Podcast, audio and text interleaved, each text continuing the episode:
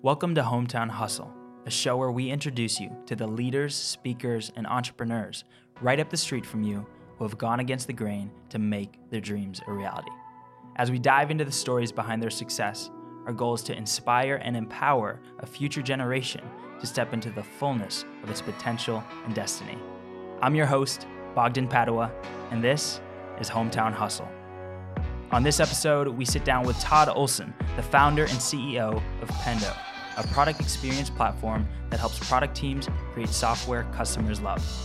Five years ago, Todd was leading a five person team, and today he employs over 200 people internationally with over $100 million in funding. So, without further ado, enjoy this episode with Todd Olson.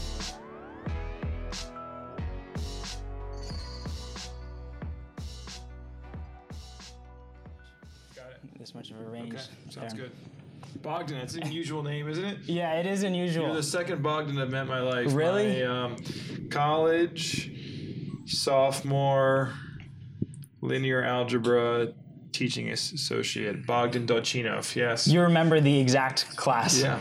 And the last name. and the last name. Was he uh, East, East, Eastern European? Of course, yeah, yeah. yeah. Where do you know where from?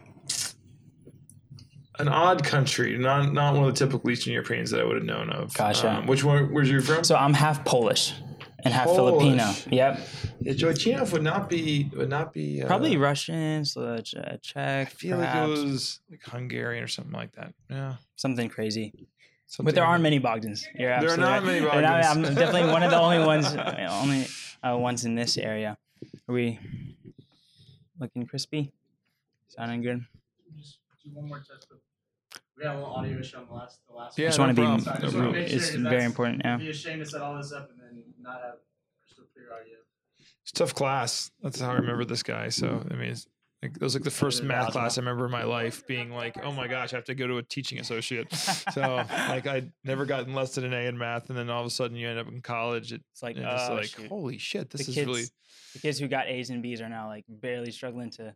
Yeah. it It's by. like uh, I had to actually work a little bit. and I was like pissed off. I was like, why is this more complicated than it feels like it should be? And I ended up figuring it out. So it still. always came easy to you during. Yeah, math of, is. I mean, look, it's just you know, yeah, it was one of my my better subjects, and took a lot of math in college. So a computer science degree, Mm. electrical engineering degree. So Did you do that by choice, or was that? Something yeah, yeah, I wanted to. I mean, you know, once you get into deep collegiate math, yeah, it gets like then you realize, okay, I'm not going to become a math major, and the probability I use three dimensional calculus again is probably very small. Right, right, right. Especially now That at was- Pendo. Yep. Don't use any three dimensional calculus in my day to day, but um, you know, look, it, they they were good, challenging classes. They require you to, to do a lot of creative thinking and problem Mhm. solving, and um, I think you know, I want to think it made me a better person, maybe in the grand scheme of things, Right. Um, but yeah, it, it was um, yeah, it's I went yeah went to CMU, and I think one of the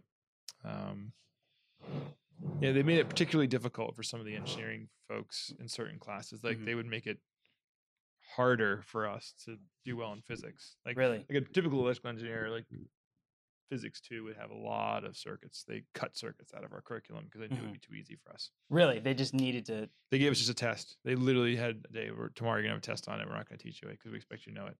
Wow. Done. Next day test. No way. And you you made a you you. Well, that one was it? easy because I didn't know it, but Right. uh, you know, I think a lot of people, you know, I, I think, it, yeah. yeah, yeah. So I think I think it, you know, it's it's um, yeah, it's good. I mean, look, if it's all easy, you know, that's no challenge. We don't really grow as people. So, Gotcha. um, understood.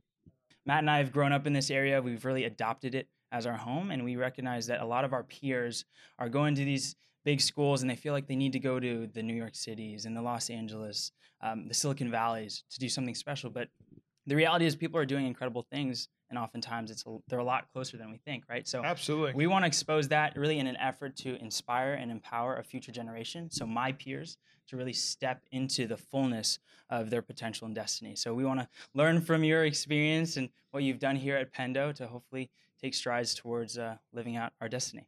Awesome. Sounds good. So you're going to be speaking on November 9th, I believe, I am. at the Innovate Summit. What should guests be most excited about? What should they be looking forward to? Yeah, I think the um, what I'm planning on talking about is just telling our story.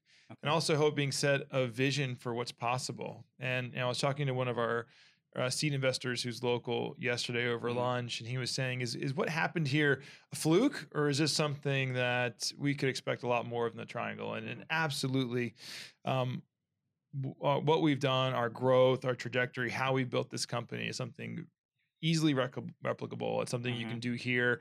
We should see more companies like Pendo's around, and that's Right. part of our goal. Is not just um, executing well and building, you know, the best business we can do, but also setting an example for what's possible in the triangle. Right.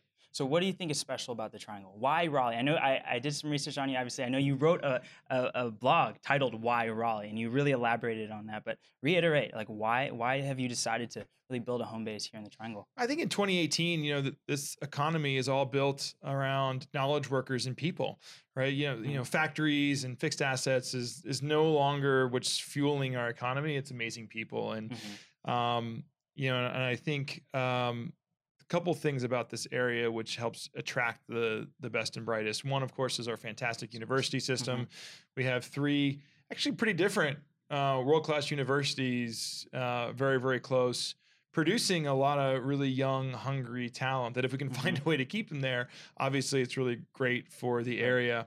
Uh, the second thing is it's it's also a great, very affordable place just to reside, right? Mhm. So if you're a person and you're looking at you say raising a family or just looking for a good quality of life i think the Mhm. triangle offers an exceptional quality of life certainly in contrast to other areas in in the country so those are two of the main factors about you know why i see this as a special place Okay. Interesting. So the one takeaway that you want guests to leave, walk out. I know you're closing out the the summit with the final keynote. The one takeaway that you want them to to walk away with is that what you've done is spectacular. It is amazing, but the students that we have here, the talent that we have access to, there's no reason we can't see other pendos coming up in the next couple decades. Is that is that kind of what you want to? well we need to we need to see more and i think we need to leverage the amazing talent and Mhm. focus on building companies um, to to really reach our maximum potential Right. So who was Todd at 21? Todd at 21. I started my first company around 2021. So I was an entrepreneur as well, you know, Mhm. kind of cutting my teeth on it. You know, I had Mhm. a lot less experience than I than I have now. Probably a little rougher around the edges, admittedly, in Mhm. terms of uh, my work habits and styles. But you know, doing what I love then, and I'm still doing what I love now. What do you wish you had known at 21 that you now know? Yeah, I think there's a, a- like innumerable Right. things. Uh, and. I think about um, I think how to motivate and lead people. You know, when I was really really young, um, you know, I, I thought just if I worked hard and kind of set an amazing example of like pulling all nighters and doing all sorts Right. of things like that, I thought that somehow that would inspire and convince everyone else to pull all nighters. And for some reason, I thought that was some That was- sign of success that, that we could just- work uh, innumerable hours and push ourselves. Mhm. Um, I'm a lot older now. I don't do that, and I realize it's not sustainable nor Right. wise because people don't produce their best Right. work when they're exhausted, even under the influence of caffeine Right. and coffee, whatever. Um, so that, you know, I think that that's been a big uh, learning in the making. Um, yeah, you know, other learnings as well. I think I started my first company before the Lean Startup book came out, and for those who haven't read it, you know, um, and it may be seen commonplace to everyone in this generation, but uh, you know, very early in my career, I would build something, ship it, start hiring salespeople, and just be shocked when you know people weren't using it. Right? Right. There, there was less of conversation around how do you experiment, how do you do validated learnings. Mhm. Right? It's all part of a vocabulary now, but was not part of a vocabulary, say in 1997, 1998, Okay. when I was that age. Right? So. Um, so how we started Pendo was very different than how I started prior companies, and it's just taking all that learning and trying to do it the right way from scratch. So do you think the the landscape, the entrepreneurial landscape, has shifted in many ways since the time you first took that first step, and now, as as entrepreneurs, are taking that- 100%. And how so? If I think it's the infrastructure, the conversation. There were no co- co-working spaces. Mhm. Um, uh, you know, I, I, maybe they existed, but I was less familiar with things like uh, PEOs or Mhm. professional employment organizations. I mean, I remember literally having an IRS table out in front of me trying to hand compute the taxes for everyone's paycheck every month. oh uh, my, and gosh. signing all of them by hand you know and and now there's some power in signing every single check in that i knew where all the money is going i Mhm. think it made me an informed entrepreneur but Mhm. it was not a good use of my time right, right, Of course. Um, i remember negotiating leases and dealing with office space and all sorts of things that you know, frankly, were not core to driving the business, you know, helping the actual startup itself, Right. right? So we just have so much infrastructure and um, cloud computing wasn't Mhm. a thing, right? So we had to stand up servers and have them hosted and deal with it when our hard drives fail. Right. You now we're just rent Just do it. compute, Yep. and it's a totally done. different world. Yeah, I mean, I um, it's an exciting time to be an entrepreneur. It really is. It's the best time I've ever seen it. Absolutely. So I know with the nature of your business, there's a high degree um, of uh, professionalism. There's a high degree of technical knowledge and aptitude that you and the people here at Pendo need to have in order to do your jobs well. What would be your advice to, uh, let's say, someone who's 18, 19, 20, maybe recently dropped out of school in order to pursue uh, entrepreneurship and business full time? What would your advice be to them? Would it be to just dive head first, or would you rather see them take the time, invest in the next five, ten years of their life into really building a skill set, becoming exceptional at their craft? What would what would that look like? Well, I think if their craft is entrepreneurship, I think diving in's fine, right? I mean, I Mhm. think entrepreneurship, the, the difference between starting something and then saying working for a traditional business is that Mhm. typically when you start something, you're going to get a breadth of experience really, really fast. It's kind of a jack of all trades phenomenon Right. versus being deep in any one thing. Um, I, I've been fortunate. I, I, I kind of did the entrepreneurial thing, got a lot of broad skills. Then I joined a company where I got deeper in certain areas, and I started another thing and went broad again. So I kind of Mhm. you know, ping ponged back and forth between the two. So I've both gone deep and gone wide. Wide. I think, honestly, I'd recommend finding a way to do both. I think it's benefited me a lot. I think going deep gives you perspective you wouldn't have when Mhm. you're um, simply working for your own startup. I mean, there is a Mhm. benefit to working for someone else. You do Absolutely. learn about other styles and other techniques. And um, it's not to say that everyone has to do that, but Mhm. uh, I know that I've benefited uh, from it as well. And I think that the big key too is having a passion around learning and lifelong Mm. learning. You know, I, I really love business books. That does not sound fun or exciting. um, and I realize it makes me pretty boring read during my vacations because Right. I bring two or three business books. Really? But reading about culture, reading about hiring, reading about team building, Mhm. um, I, I really do enjoy it. I mean, some some books are better written than others, um, and some are slogs. But Right. um, I, I get through all of them, and I think it's it's kind of kind of helps me stay fresh in what's current today. Mm, I love that. Now, earlier you said something that really stood out to me the importance of leadership and, and guiding, really casting a vision and, and really setting the tone for an organization. What do you think great leaders have that average, ordinary, every other day people don't? What separates the, the exceptional leaders from those who, who fall behind? Yeah, I- think the really good leaders can see around corners. You know, see things ahead of other people, Mhm. and you know, honestly, it's one of those things I'm always very paranoid about. Like, am I not seeing around a corner right now? And, I, and I think there's also there's also a lot of health in being paranoid. I mean, I'm Mm. incredibly paranoid, and you know, Andy Grove from Intel wrote this uh, book years ago. You know, the paranoid survive, and you know, I, I think. Um, I think those types of attitudes um, are ones that I, you know, I see successful leaders employ. I mean, some of the most successful leaders I've met, you would never know they're successful from speaking with them because they're constantly trying to be better, constantly bettering Mm, themselves, constantly bettering the organization. And you know, every for every success we have, um, like if I take a, a sales number or a Mhm. goal or a quarter, I mean, after we achieve it, the next quarter goes back down to zero and Right. we start again, right? Right. So we ship a feature. Next week we're back to zero on the next feature, right? So like there's a constant sense that okay, just because we did it once, Right. it's not a free pass to just uh, take it easy this time, So- right? So, just constantly pushing yourself. So what do you do to keep yourself accountable? You know, you're you're operating at a really high level, and you need to make sure that, just as you said, you're reading books, you're getting better, you're improving. How, how do you how do you manage that? I imagine imagine there's a lot of stress and, and, and pressure from the outside. How do, how do you keep up with that? What is your Well, I think the, the, habit the best stress, the best motivation anyone can have comes from within, right? I, I- I don't think a lot of us like being pressured from other people. We like being pressured within, but Mm. um, I'm very competitive. Um, I've been fortunate to hire an amazing group of people around me, and then frankly, they push me. You know, when when they do really well, it motivates me to do my very very best. So by surrounding yourself with great people who who constantly push themselves, that'll ultimately Mm. push you. And um, I mean, I just want to win, and and Yeah. winning is is something that um, you know just takes a lot of effort. And we look at Mhm. every little thing that is imperfect or we're not winning on, and we say, Right. what does it take to win, Win. here too? right? Because every little piece matters. Right. So that seed of greatness that you have within you that has helped you operate at, at a really high level, do you think that's something that you were born with that was inherently within you? Or do you think that's something that was cultivated, nurtured, and developed really over the trajectory of your career? Uh, you know, it's hard to say.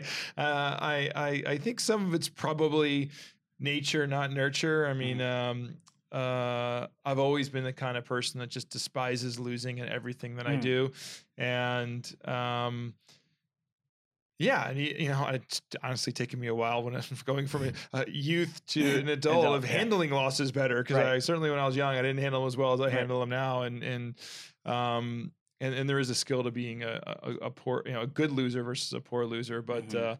uh, um, no, I, I think being motivated, and being driven is something that that um, I do think is core to me. But I think other folks, you know, can get inspired in different ways. Mhm. So. Let me. One of the last questions that I have. You, you said something about losing, and you hate losing. You love to win.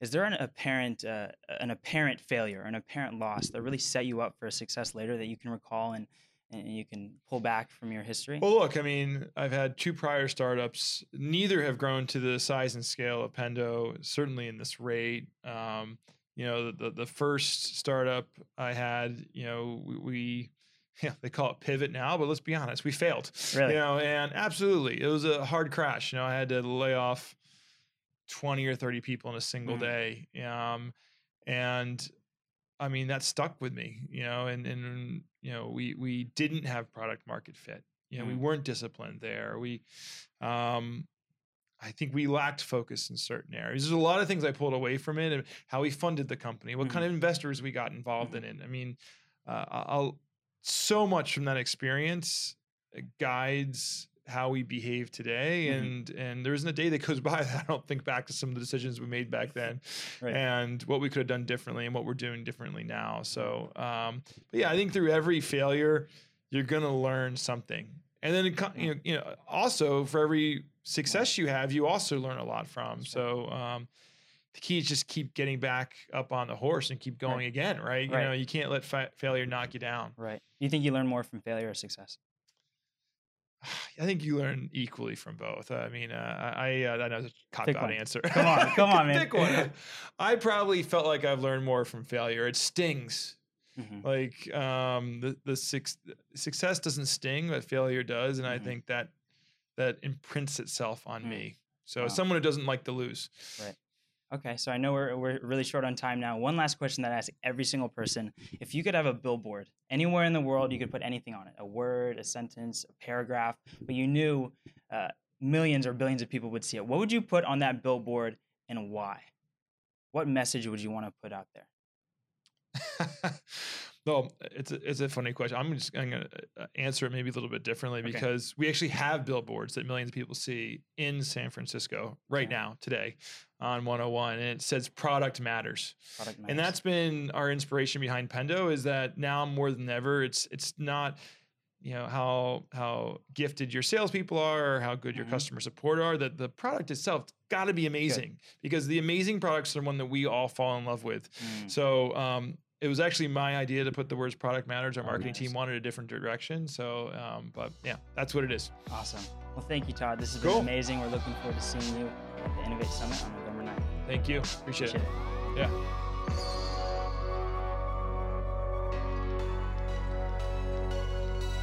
Well, there you have it, our interview with Todd Olson from Pendo. If you'd like to learn more about Pendo, feel free to visit them online at pendo.io. And if you'd like to learn more about Hometown Hustle, visit us online at instagram.com forward slash hometownhustle.tv. Again, I'm your host, Bogdan Padua, and thanks for listening to another episode of Hometown Hustle.